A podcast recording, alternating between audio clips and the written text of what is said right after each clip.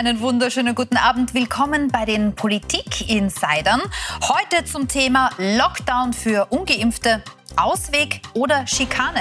Wie Sie wissen, meine lieben Damen und Herren, hat die Regierung zuletzt eine Verschärfung der Corona-Maßnahmen beschlossen und bekannt gegeben. Eine der Neuerungen, die besonders heftig diskutiert wird, es kann ab einer gewissen Auslastung der Intensivbetten in Österreich mit Covid-PatientInnen wieder einen Lockdown geben aber eben nur für ungeimpfte. Sind diese Verschärfungen gerechtfertigt, um zum Beispiel die stagnierende Impfrate wieder anzukurbeln oder vertiefen sie nur die Spaltung der Gesellschaft? Das diskutiere ich heute mit. Hubert Niedermeyer ist, er ist Jurist und Autor von Exit Covid, ein Plädoyer für die Impfpflicht. Und er sagt, Verschärfungen für Ungeimpfte sind das absolute Minimum. Besser wäre eine generelle Impfpflicht. Und außerdem heute hier bei uns Robert Willacker. Er ist Kommunikationsberater und er ist der Meinung, die Regierung hat das Vertrauen der Bevölkerung verspielt. Eine Impfpflicht wäre moralisch falsch und würde nicht das gewünschte Ergebnis bringen. Die Diskussion in drei Zagern zusammengefasst sehen Sie jetzt zum Start. Die Beschlüsse, die heute gefasst wurden, die weiteren Stufen, haben keine, ich betone, keine Auswirkung auf die Geimpften, auf die geschützten Mitmenschen. Ich äh, wähle ganz bewusst äh, diese Bezeichnung Amoklauf. Ich könnte auch sagen, es ist ein Frontalangriff, der hier gestartet wird, auf die Grund- und Freiheitsrechte der gesamten Bevölkerung und insbesondere der Gruppe der Ungeimpften. Wir haben jetzt schon schärfere Maßnahmen als im Rest von Österreich. Wenn Sie sich daran erinnern, haben wir 2G in der Nachtgastronomie eingeführt. Ja, und jetzt kommt der große Aufschrei eben wegen dieser zwei neuen Stufen, die da eingeführt wurden, die dann die Maßnahmen, die da gelten und schlagend werden, nur mehr die Ungeimpften betreffen. Jetzt sagen die Kritikerinnen und Kritiker, das ist sowas von scheinheilig fast, denn in Wahrheit geht es dann nicht um die Sicherheit der Bevölkerung, sondern es geht darum, die Ungeimpften so lang zu drangsalieren, bis es ihnen zu blöd wird und sie sich impfen lassen. Unterschreiben Sie das? Da ist leider tatsächlich aus meiner Sicht etwas Wahres dran. Natürlich ist der Gedanke derjenige, die Leute zur Impfung zu bekommen. Deswegen stehe ich auch auf dem Standpunkt, es wäre wesentlich ehrlicher und wesentlich sinnvoller, gleich über die Frage einer Impfpflicht zu diskutieren. Wenn man jedoch bei der Sache bleibt, so denke ich schon, wir leben derzeit in einer Pandemie der Ungeimpften. Wir kennen die aktuellen Zahlen. Ursula Wiedermann-Schmidt vom österreichischen Impfgremium hat uns gesagt, dass vier von 1000 Impfdurchbrüche bei geimpften Personen passieren. Das heißt, die Wahrscheinlichkeit als Geimpfter tatsächlich sich zu infizieren und andere Leute anzustecken, ist um Größenordnungen geringer, als das bei Ungeimpften der Fall wäre. Das heißt, man muss etwas aus Verantwortungsbewusstsein tun, was die große Gruppe der Ungeimpften betrifft. Und wir wissen auch, dass mittlerweile der Pool völlig ausgeschöpft ist. Es ist vielleicht noch ein Prozentpunkt offen, der zu den Impfverweigerinnen und Impfverweigerern zählt, der sich impfen lassen könnte. Der Rest verweigert und will nicht mehr. Das heißt, wir brauchen, wenn wir Todesopfer und scharfe äh, Konsequenzen verhindern wollen, wirklich starke Maßnahmen. Und da ist sicher der erste Schritt etwas im Verhältnis zu den Ungeimpften Ungeimpften zu tun. Aus meiner Sicht allerdings unehrlich, Impfpflicht wäre besser. Wir brauchen, wenn wir Todesopfer und scharfe Maßnahmen verweigern wollen, eben solche Tools wie äh, die Verschärfung der Maßnahmen, die die Ungeimpften motivieren. Was sagen Sie da dazu? Ich glaube, um diese Frage auch seriös beantworten zu können, müssen wir uns erst nochmal vergegenwärtigen, was eigentlich die Ausgangslage war. Äh, die Grundlage, nämlich auch die rechtliche Grundlage für all diese Maßnahmen, die wir seit zwei Jahren erleben, war irgendwann mal, dass die Handlungsfähigkeit des Gesundheitssystems aufrechterhalten werden muss. Sprich, der Zusammenbruch vor allem der Intensivstationen, die Überlastung. Ähm, die gilt es zu verhindern. Und wenn wir jetzt heute über steigende Inzidenzen, über steigende Fallzahlen reden, müssen wir in erster Linie mal darüber sprechen, äh, wie ich, welche Auswirkungen haben die auf die Hospitalisierungen und auf die Intensivstationen. Im Einzelfall ist jede Infektion, jeder schwere Verlauf, jeder Todesfall tragisch.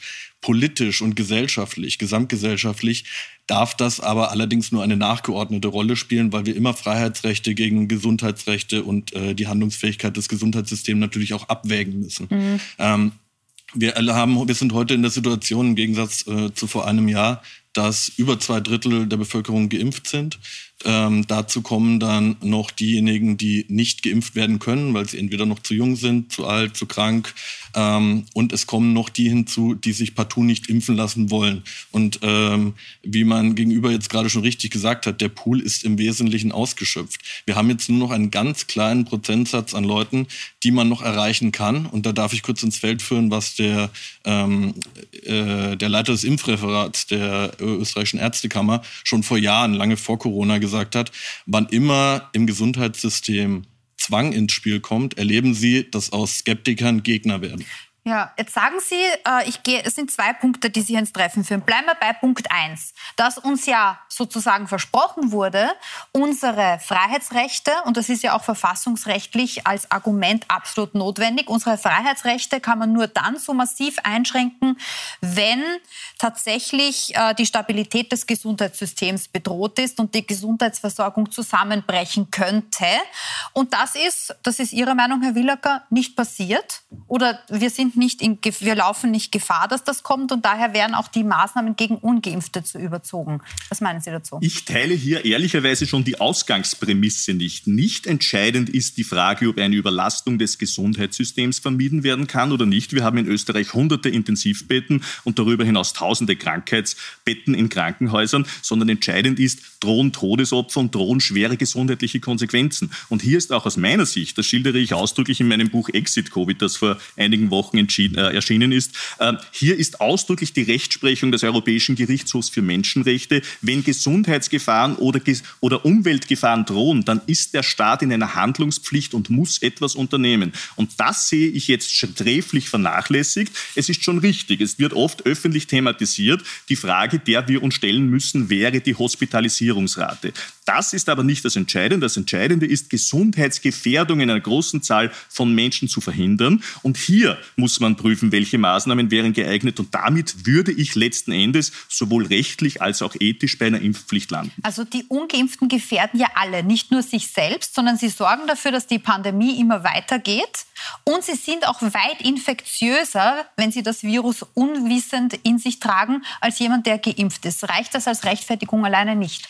Ich muss Ihnen da leider ein bisschen widersprechen, äh, zumal Sie der Jurist sind. In der Corona-Logistik ist ganz klar festgehalten gewesen am Anfang, äh, dass natürlich das Gesundheitssystem in erster Linie davon betroffen ist. Wir haben in Österreich, in anderen Ländern auch schon äh, sehr starke Grippewellen gehabt, wo es nicht zu vergleichbaren Maßnahmen äh, kam. Es gibt äh, zig andere Todesursachen, ähm, auf dieser Welt, gegen die keine vergleichbaren Maßnahmen erlassen werden. Also das ist nicht ganz richtig, was Sie da einfach sagen. Das muss man einfach so festhalten. Mhm. Darf ich dazu kurz zwei Punkte anmerken? Nummer eins, es mag schon sein, dass das irgendwann einmal Gegenstand eines Gesetzesentwurfs oder in den Erläuterungen dazu gestanden ist, aber das heißt ja nicht, dass es richtig sein muss. Ich teile die Auffassung, das ist eben nicht richtig. Das Entscheidende ist nicht das Gesundheitssystem zu wahren, sondern Todesopfer und schwere Erkrankungsfälle als solche zu verhindern.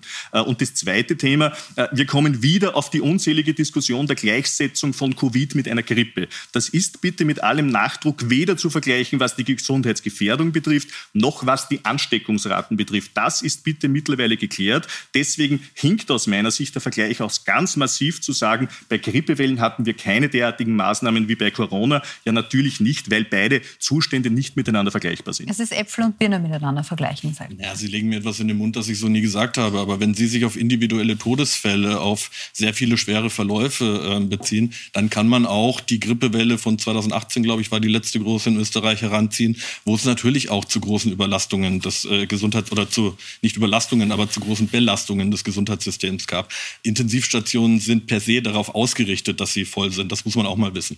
Ähm, nur, das heißt nicht, dass ich jetzt Corona und, und die Grippe gleichsetze. Ich setze lediglich gleich, was Sie ins Feld geführt haben, was die Bedeutung äh, der individuellen Gesundheitseinwirkung bedeuten kann im Einzelfall. Ob ich jetzt an Grippe sterbe oder an Corona, ist demjenigen wahrscheinlich egal. Mhm.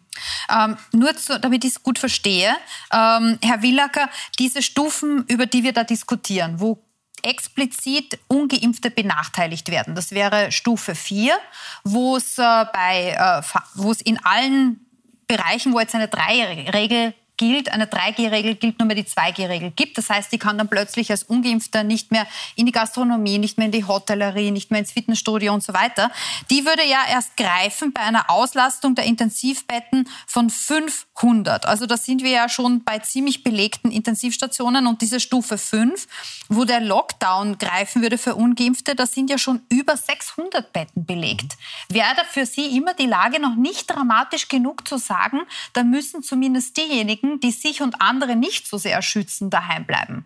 Ich glaube, diese Frage müssen wir auf zwei Ebenen beantworten. Das eine ist mal eine rechtlich-moralische, wenn Sie so wollen, und das andere ist eine Effizienzfrage. Wir erleben derzeit, dass in Australien, in, der, äh, in einem Land, in dem wirklich eine Orwellsche Dystopie gelebt wird, wo Jugendliche, die sich nachts heimlich am Strand treffen, von der Polizei verfolgt und verhaftet werden, ähm, dass es dort nicht gelingt, mit Maßnahmen, die man wirklich nur noch an der Grenze dessen, was eine demokratische Gesellschaft äh, äh, erträgt, beschreiben kann, dass es dort in Bundesstaaten wie New South Wales zum Beispiel nicht gelungen ist, die Zahlen zu, äh, zu, zu drücken, weil die Leute ähm, diese Maßnahmen unterlaufen, eben weil sehr viel Vertrauen verspielt wurde. Und wie stelle ich mir denn so einen Lockdown für Ungeimpfte in der Praxis dann vor? Das ging vielleicht vor einem Jahr, wo der Lockdown alle betroffen hat. Jetzt sind 70 Prozent geimpft, die laufen alle draußen rum. Wie, wie kann ich mir das vorstellen? Läuft dann die Polizei herum und, und fragt und prüft oder klingelt bei Ungeimpften an der Haustür? Wir haben ja auch erlebt, dass die die Rechtslage es nicht hergibt, dass man sich den ganzen Tag zu Hause aufhalten muss,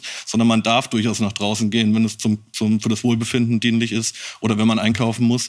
Ehrlicherweise halte ich diese Diskussion um einen Lockdown für Ungeimpfte ein bisschen für eine überflüssige, weil das ein genauso großer Reinfall werden wird wie die FFP2-Maskenpflicht für Ungeimpfte. Also wir riskieren im Zweifel entweder, dass es reine Symbolpolitik bleibt, weil man sowieso den Polizisten anflunkern kann, der an ähm, kontrolliert ihm draußen oder dass wir so eine Art, ich spitze jetzt zu oder verkürze, was Sie gesagt haben, Polizeistaat herstellt, um Maßnahmen durchzusetzen, die dann aber eh gar nicht so effizient ist. Als Beispiel hat Herr Wielacker gerade Australien genannt. Ich darf, darf, vielleicht noch ergänzen, weil wenn Sie die Ungeimpften aussperren, werden wir wieder das erleben, äh, dass sich die Infektionsketten nach drinnen verlagern. Gerade mhm. im Winter, wo es früh dunkel wird, spät hell wird okay. oder umgekehrt, ähm, äh, werden wir erleben, dass die Leute natürlich sich gegenseitig besuchen. Das heißt, die Infektions Produktionsketten ähm, sind dann halt wieder äh, in, den, in den häuslichen Räumlichkeiten. Bitte. Das Thema der Durchsetzbarkeit ist tatsächlich auch aus meiner Sicht ein sehr schwieriges, abgesehen jetzt von der rechtlichen Fundierung. Die muss natürlich passen.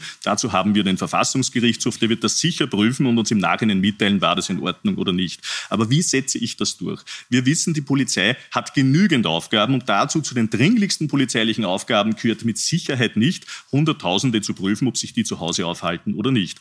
Was man machen könnte, ist natürlich andere Personen dazu heranziehen, wie auch immer. Was ich nicht möchte in Österreich ist Denunzianten und Denunziantinnen tun, dass der Nachbar jemanden verpfeift, der nicht zu Hause bleibt. Aber wir wissen ja, und das weiß ich auch aus meiner täglichen Erfahrung, das, das erzählen mir laufend Leute, wenn in einem Geschäft beispielsweise die Maskenpflicht exekutiert werden soll, gab es Mitarbeiterinnen und Mitarbeiter, die sich darum kümmern mussten. Und diese wurden oft von Kundinnen und Kunden teilweise sogar körperlich attackiert, angespuckt, ja. weil sie die unter Anführungszeichen Frechheit hatten, auf die allgemeinen Regeln hinzuweisen, dass hier eine Maskenpflicht besteht.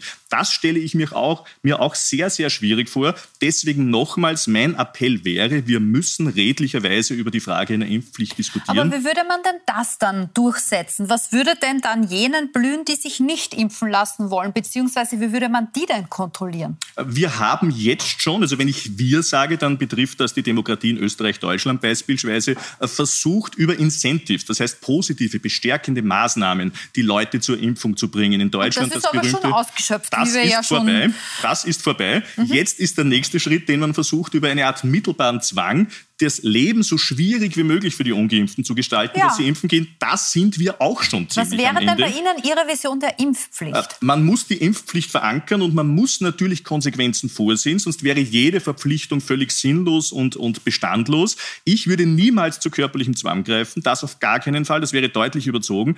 Geldstrafen beispielsweise, der Verlust von Privilegien, die zustünden, sei es steuerlicher Natur oder irgendetwas. wenn ich zum Beispiel in einem Lokal erwischt würde und ich wäre wäre nicht geimpft. Geldstrafe zum Beispiel, wenn es eine Impfpflicht gibt und ich mich weigere, mich konkret impfen zu lassen. Mhm. Das wäre mein Vorschlag. Also, weil die Frage jetzt war, wie würde ich die Impfpflicht Dann muss ich einmalig quasi Buße zahlen dafür, dass ich dieser Impfung verweigere. Beispielsweise, wobei mein Vorschlag ja wäre, aber da gibt es gute Legistinnen und Legisten in den Ministerien, sich zu überlegen, ob man das nicht regelmäßig in gewissen Zeitperioden überprüft, etwa alle drei bis vier Wochen. Und das mhm. könnte auch bedeuten, dass es hier laufend Strafen gibt für ein fortgesetztes Verhalten. Da gibt es genug Fantasie, das durchzusetzen. Aber rein die faktische Durchsetzung eines derartigen Lockdown für Ungeimpfte wäre sehr, sehr schwierig. Und Lockdown ist überhaupt ein Thema, dem ich mich sehr, sehr skeptisch entgegenstelle. Das ist etwas, was wir an sich nicht brauchen würden, wenn die Impfrate höher wäre. Impfpflicht wäre ehrlicher und man könnte sich herauskaufen, indem man die Strafe in Kauf nimmt, wenn es nach den Ideen von Herrn Niedermeyer geht. Was meinen Sie dazu? Ich glaube, wir sollten uns erstmal darüber im Klar werden, wie viele Leute betrifft das eigentlich. Ich habe eingangs gesagt, wir haben rund zwei Drittel sind geimpft. Ähm, es kommen jetzt noch, ich glaube, die fünf bis zwölfjährigen kommen jetzt noch hinzu, weil die die äh, äh die die Impfung von BioNTech unmittelbar vor der Zulassung steht. Zumindest die FDA äh, in den USA ist schon damit befasst. Und dann wird diese Gruppe noch mal kleiner. Dann kommen die Leute hinzu, die bereits genesen sind und auf eine gewisse Zeit immun sind. Und ich glaube, wir haben auch eine hohe Dunkelziffer an Leuten, die bereits eine Infektion durchgemacht haben, aber gar nichts davon wissen, weil sie vielleicht symptomlos oder nur ganz wenige Symptome hatten. Das heißt, es wäre vielleicht mal sinnvoll, im Rahmen einer flächendeckenden Antikörperstudie und Antikörpertests überhaupt mal rauszufinden, wie viele Leute sind noch gefährdet, wie viele sind ungeimpft und tragen keine Antikörper in sich. Also Sie glauben quasi, ähm, so wie früher bei äh, Menschen, die bewusst ihren Kindern Kinderkrankheiten ausgesetzt haben, es erledigt sie eh von selber. Man muss nur die äh, Durchseuchung der Bevölkerung abwarten, sozusagen. Nein, ich, ich, äh, ich sage lediglich, dass wir uns über die Größe dieser Gruppe im Klaren werden müssen. Und dann müssen wir schauen, wie unterteilt sich die Gruppe. Die Ungeimpften sind ja auch keine homogene Masse an Menschen. Das sind die Leute dabei, die sich aus medizinischen Gründen nicht impfen lassen können. Mhm. Es sind die Leute dabei, die sich äh, partout nicht impfen lassen wollen. Da können sie sich auf den Kopf stellen, die werden sie nicht erreichen. Und dann gibt es eben diese, diese Reihe von Leuten, die vielleicht skeptisch ist, die Ängste haben, die Unsicherheiten haben haben, die man noch erreichen könnte, die aber, und auch das habe ich eingangs gesagt, dann häufig aus Skeptikern werden dann Gegner, wenn ein Zwang im Spiel ist. Und ich glaube, dass es sinnvoller wäre und ehrlicher wäre zu sagen, bitte geht zum Arzt, bitte geht zu demjenigen, dem ihr auch sonst vertraut, wenn es um eure Gesundheit geht und beratet euch mit ihm und trefft dann eine informierte Entscheidung. Ähm, Uh, und und uh, so redet man mit Erwachsenen. Also ich mhm. glaube, dass das sinnvoller wäre als lustige Videos mit Hey Baby, lass dich impfen. Mhm. Das ist mhm. unseriös.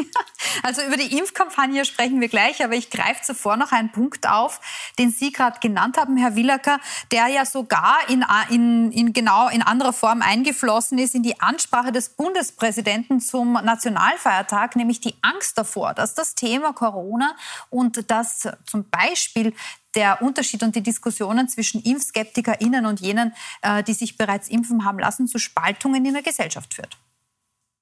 Meine Damen und Herren, wir befinden uns jetzt im zweiten Jahr der Pandemie.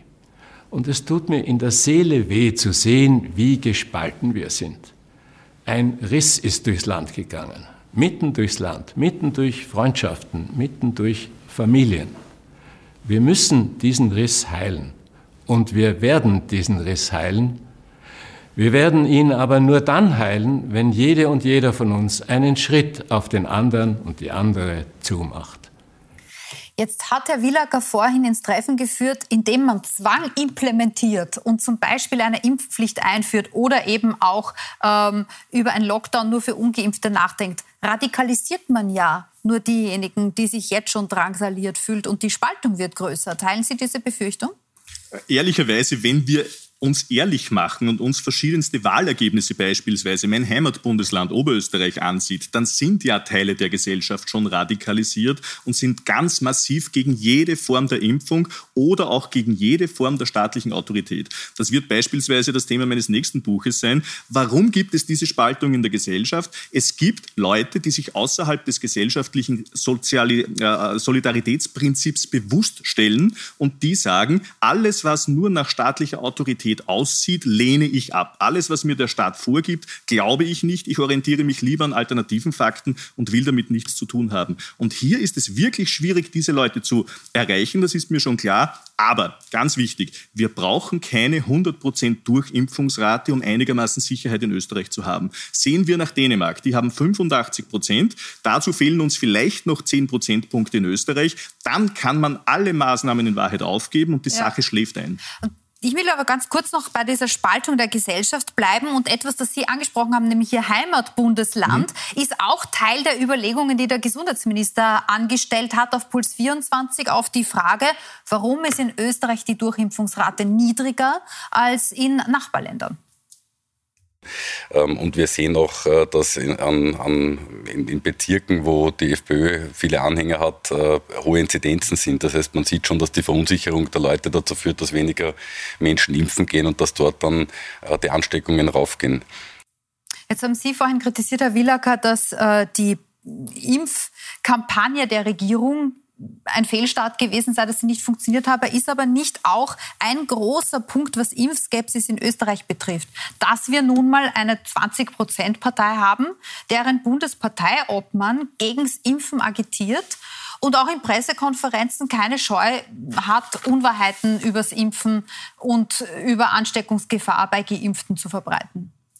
Ich glaube, dass man es sich etwas zu einfach macht, auch als Bundesregierung, wenn man jetzt bei einer Oppositionspartei in der Pandemie die Hauptverantwortung dafür äh, für niedrigere Impfquoten im Land irgendwo sucht. Ähm, das sind schon immer noch die Regierungsparteien, die da in erster Linie dafür verantwortlich sind. Jetzt werden Sie mir gleich sagen, in Oberösterreich regiert Schwarz-Blau. Ähm, man darf und aber da nicht, ist die Durchimpfung sehr niedrig. Man, darf aber, man darf aber nicht vergessen, dass natürlich äh, die Länder und vor allem auch noch die, die Gemeinden ähm, in vielerlei Hinsicht nur ausführen können oder im Rahmen dessen agieren, was ihnen die Bundesregierung vorgibt. Und das Chaos rund um Impfkampagne, rund um Maßnahmen, angefangen vom Ostererlass bis hin zur Corona-Ampel und die Liste lässt sich nahezu endlos fortsetzen. Das ist schon in Wien passiert, das ist im Bundeskanzleramt passiert und im Gesundheitsministerium und eben nicht in Oberösterreich. Und man muss sich natürlich auch fragen, was macht es vielleicht mit einer Gesellschaft, wenn äh, über viele Jahre hinweg äh, Dinge wie Homöopathie äh, refinanziert werden und dann darf man sich halt nicht drüber wundern, wenn Leute an irgendwelche Wundermittel glauben und sagen, ich lasse mich nicht impfen. Wer ist denn da jetzt schuld? Die FPÖ ist es jedenfalls nicht sagt Herr Willacker. Also ich gebe der FPÖ keine alleinige Schuld. Natürlich hat hier wesentlich das aus meiner Sicht Missmanagement in der Kommunikation der Bundesregierung in den letzten eineinhalb Jahren sehr viel eine Rolle gespielt. Wir haben ja vom damaligen Bundeskanzler unzählige Male gehört, die Pandemie wäre beendet. Das stimmt natürlich nicht. Aber was die Sache nicht besser macht, ist, dass eine, zumindest eine große Partei, die in Österreich etabliert ist und eine neue, die es jetzt in Oberösterreich gibt, eine regelmäßige, regelrechte Kanonade Blockade äh, gegen das Impfsystem starten. Äh, ich habe etwa heute gelesen, eine einer Partei in Oberösterreich nahestehende Zeitung hat tatsächlich publiziert, in Berlin würden jetzt Kinder erstochen, nämlich zwangsgeimpft. Also man muss sich nur dieses Wording vorstellen, das hier äh, tatsächlich verbreitet wird. Das ist alles andere als verantwortungsvoll. Das sorgt natürlich zumindest für Desinformation und Verunsicherung. Und das ist aus meiner Sicht um nichts besser als russische Verschwörungsmedien. Mhm. Äh, jetzt haben wir natürlich das Problem, dass die Ungeimpften, wie Sie selber auch gesagt haben, Herr Willacker, das ist keine homogene Masse. Wie spricht man denn die an? Ein ähm, sehr bekannter Mann in Österreich, der Tennisstar Dominik Thiem zum Beispiel, hat auch jüngst zugegeben, dass er selber nicht geimpft ist, weil er auf einen sogenannten Totimpfstoff warten will. Der Gesundheitsminister hat auf Puls 24 so darauf reagiert. Ich kann auch den Dominik Thiem nur auffordern, dass er sich möglichst bald impfen lässt, weil auch bei jüngeren äh, Sportlern gibt es zum Beispiel Long-Covid und wir haben auch ähm, knapp 30-Jährige auf der Intensivstation liegen, so ist es nicht. Ja, wie geht man aber jetzt? Jetzt war der Befund vorhin, die Regierung hat viele Fehler gemacht, die Impfkampagne war suboptimal, die FPÖ hilft auch nicht. Äh, wie geht man jetzt auf die Leute zu, die sich fürchten vor der Impfung, daran glauben, äh, dass es Corona gar nicht gibt, ähm, die sich einfach nicht drangsaliert, äh, drangsalieren lassen wollen und gegen jedwede Staatsgewalt sind. Wie geht man zu auf, einem, auf eine Gruppe von Menschen, die so unterschiedliche Motive für ihr Handeln hat, Ihrer Meinung nach? Naja, zum einen hätte ich mir gewünscht, dass die Bundesregierung mit all ihren Experten, die in irgendwelchen Gremien zusammensitzen seit zwei Jahren, vielleicht da mal einen Weg gefunden hätte. Ähm, die, dass wir zwei Jahre später immer noch quasi über das sprechen, was von Anfang an irgendwann äh, äh, klar war, dass wenn wir irgendwann einen Impfstoff haben werden, wir uns auch mit diesen Fragen auseinandersetzen werden müssen, ähm, ist natürlich schon mal ein Armutszeugnis. Ganz generell bin ich ein Vertreter davon, dass man erwachsene Menschen wie erwachsene Menschen behandelt und sie dazu befähigt, informierte und äh, freie Entscheidungen zu treffen. Ähm, man soll ihnen nicht sagen, geh dich impfen, und ich habe es vorhin schon gesagt, mit, mit irgendwelchen lustigen Videos, sondern man soll sie bitte aufklären, soll sagen, bitte gehen Sie zu einem Arzt, dem Sie sonst auch vertrauen.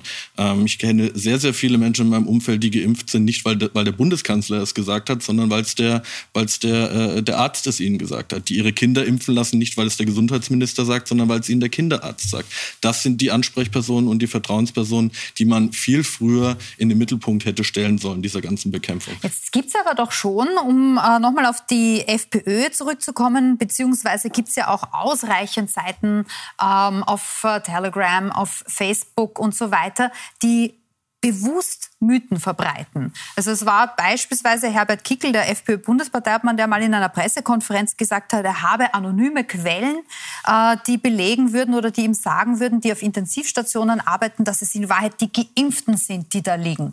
Genau das Gegenteil von dem, was wir aus jedem Spital in Österreich hören. Ähm, ist es nicht also eine Gemengelage, in der das Informieren der Bevölkerung fast nicht möglich ist, weil es ein so derartig unübersichtliches Thema ist, inhaltlich? Ich glaube nicht. Ich glaube, der Regierung stehen massig äh, in, äh, äh Informationsquellen äh, zur Verfügung, um, um, die, um die Bevölkerung zu informieren. Bei allen anderen Botschaften, die man PR-technisch unterbringen möchte, klappt das ja auch. Also warum soll es dort nicht funktionieren? Da würde jetzt der Kritiker sagen, es waren äh, auch immer recht einfache Botschaften, die da zum Teil unter das Volk gebracht wurden.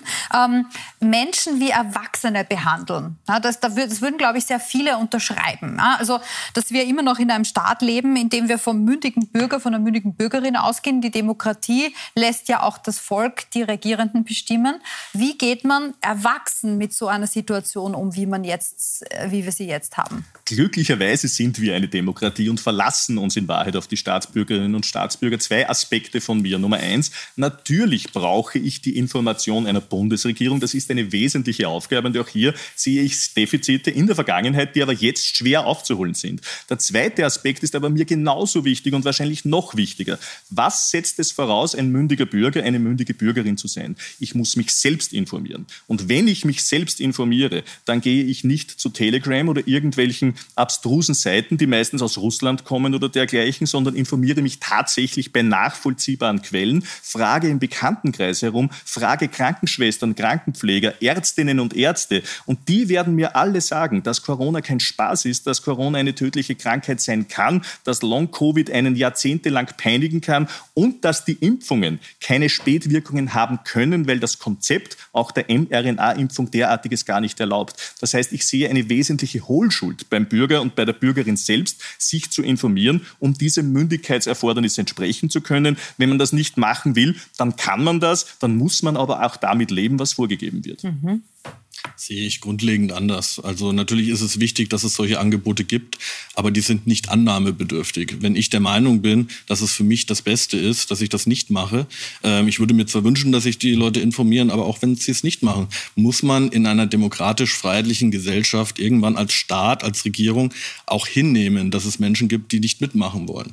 Natürlich äh, ist es sehr effizient, wenn ich sage, du darfst dich überhaupt nur noch bewegen aus dem Haus heraus, wenn du geimpft bist oder, oder, oder dergleichen und wir stellen vor jeder Haustür einen Polizisten. Aber das ist ja nichts, was wir, was wir haben wollen, weil wir eine freie Gesellschaft bewahren wollen und im Idealfall auch eine, die, die nicht äh, von zahlreichen Rissen durchzogen ist. Das heißt, diese gewisse Prozentsatz an Leuten, die man einfach nicht erreichen wird und äh, wo es auch in Ordnung ist, wenn man die nicht erreicht, weil die haben für sich eine erwachsene Entscheidung getroffen, da muss ich mir als Staat dann eben andere Dinge überlegen. Warum ist dieser Anteil der Menschen, die man da nicht erreichen wird, in Österreich höher als in umliegenden Ländern, glauben Sie? Ähm, ich, ich glaube, dass in umliegenden Ländern, Dänemark ist so ein Beispiel, man von Anfang an in der Pandemiebekämpfung mehr Vertrauen in der Bevölkerung konservieren konnte oder gewinnen konnte, weil man stringenter gehandelt hat, weil man transparenter gehandelt hat und weil man vielleicht auch ein Stück weit intelligenter gehandelt hat. Mhm. Vieles davon ist in Österreich auf der Strecke geblieben und dann braucht man sich natürlich nicht wundern, wenn man die Menschen verliert. Schauen wir noch ganz kurz zum Abschluss auf die Maßnahmen, die der Anlass für die heutige Diskussion sind. Es sind ja eben, wie gesagt, zum sogenannten Stufenplan weitere, strengere Stufen hinzugefügt worden, Ende letzter Woche seitens der Regierung. Äh, Stufe 4 und 5, die eben dann nur die Ungeimpften betreffen treffen. Bei Stufe 4 äh, gelten zum Beispiel in allen 3G-Bereichen nur mehr 2G. Das heißt, ich darf nur mehr in die Gastro, in die Hotellerie, zu Veranstaltungen, in Kultureinrichtungen, in Freizeiteinrichtungen und, und, und, wenn ich entweder geimpft oder genesen bin. Das sehen Sie hier auf der ähm, rechten Seite, die zweite von rechts, bei 500 Betten, die belegt sind mit Covid-Patienten, Intensivbetten, wohlgemerkt, das ist eine 25 Prozent Auslastung, tritt diese Stufe in Kraft. Und der Lockdown würde dann kommen, der Lockdown der Ungeimpften, äh, bei 600 Betten Auslastung. Ist, sind diese Stufen zu hoch? Ganz kurz zum Abschluss, Herr Niedermeyer, Ihre Einschätzung? Zu hoch kann ich nicht sagen. Für mich das notwendige Minimum, aber es gibt eine bessere Lösung und die heißt Impfung. Okay, gut. Wirklich ein knappes Schlusswort. Ich bedanke mich bei Ihnen beiden äh, fürs Diskutieren. Was denn zu all diesen Argumenten, die hier jetzt auch gekommen sind in dieser Insider-Runde, nämlich vertieft man mit solchen Maßnahmen nicht noch die Spaltung der Gesellschaft und macht mm, aus Impfgegnern radikale Impfgegner womöglich? Mit diesen Fragen wird unter anderem anderem der Gesundheitsminister jetzt konfrontiert und zwar gleich im Anschluss im Puls 24 Newsroom Live. Bleiben Sie also einfach dran.